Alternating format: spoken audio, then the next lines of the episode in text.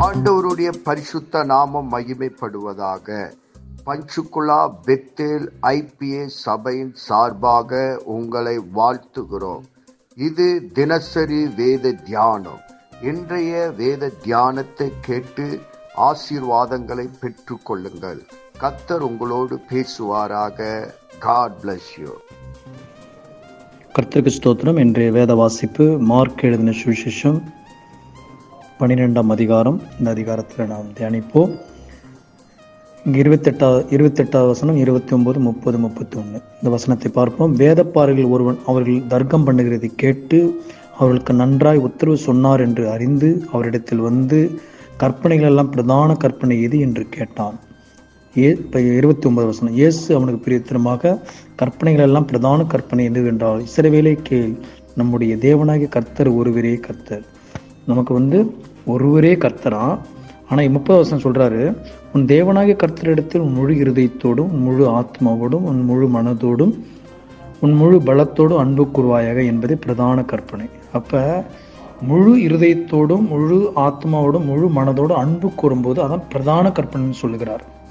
முப்பத்தொன்னில் சொல்கிறார் இதற்கு ஒப்பாக இருக்கிற இரண்டாம் கற்பனை என்னவென்னே என்னவென்றால் நீ உன்னிடத்தில் நீ அன்பு கூறுபோல பிறனிடத்தில் அன்பு கூறுவாக என்பதே.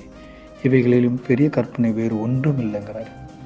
அங்கே முப்பதில் சொல்லுகிறாரு முழு எல்லாமே முழு எல்லாம் முழுமையாக அன்பு கூறுவேன்னு சொல்கிறாரு இங்கே முப்பத்தி ஒன்றில் சொல்கிறாரு நான் உன்னிடத்துல அன்பு கூறுவதில்லை பிறனிடத்தில் அன்பு கூறுங்கிறாரு. இது பிரதான கற்பனை என்று சொல்லுகிறாரு. அடுத்ததாக இதே அதிகாரத்தில் பார்ப்போம்.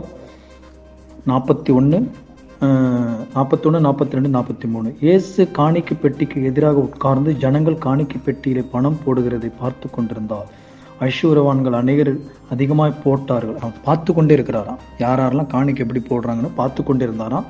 ஐஸ்வர்யன் அதிகமாக போட்டாங்களாம் ஏழையான ஒரு விதவையும் வந்து ஒரு துட்டுக்கு சரியான இரண்டு காசை போட்டால் நாற்பத்தி மூணு அப்பொழுது அவர் தம்முடைய சீசரை அழைத்து காணிக்கு பெட்டியில் பணம் போட்ட மற்ற எல்லாரையும் பார்க்கலாம் இந்த ஏழை விதவை அதிகமாய் போட்டாள் என்று மெய்யாக உங்களுக்கு சொல்லி சுஷரை கூப்பிட்டு இயேசு சொல்கிறாரு இந்த விதவை அவங்களை விட அதிகமாக போட்டாள் என்று சொல்லுகிறார். நாற்பத்தி நாலு அவர்கள் எல்லாரும் தங்கள் பரிபூரணத்திலிருந்து எடுத்து போட்டார்கள்.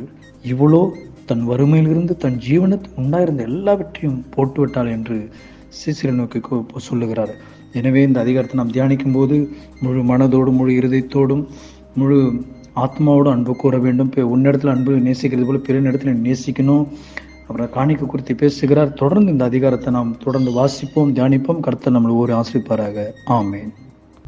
நாம் செபிப்போம். பரலோகத்தின் தகப்பனே இந்த ஆசீர்வதிக்கப்பட்ட காலை வேலைக்காக உமக்கு நன்றி சொல்லுகிறோம். இந்த வேத வசனத்தின் மூலமா எங்களோடு கூட பேசினதற்காக நன்றி. இந்த வேத வசனம் எங்கள் வாழ்விலை கிரியை செய்வதாக உம்முடைய நாம மகிமைப்படுவதாக இயேசு கிறிஸ்துவின் நாமத்தில் செபிக்கிறோம். எங்கள் ஜீவனுள்ள நல்ல பிதாவே ஆமேன்.